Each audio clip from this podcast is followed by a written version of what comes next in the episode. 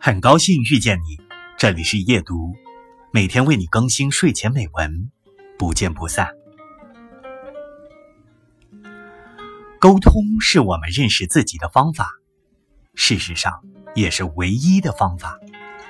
我们对自我的认同源于我们和他人的互动，只有游在一群鱼中间，才能发现自己的个头到底有多大。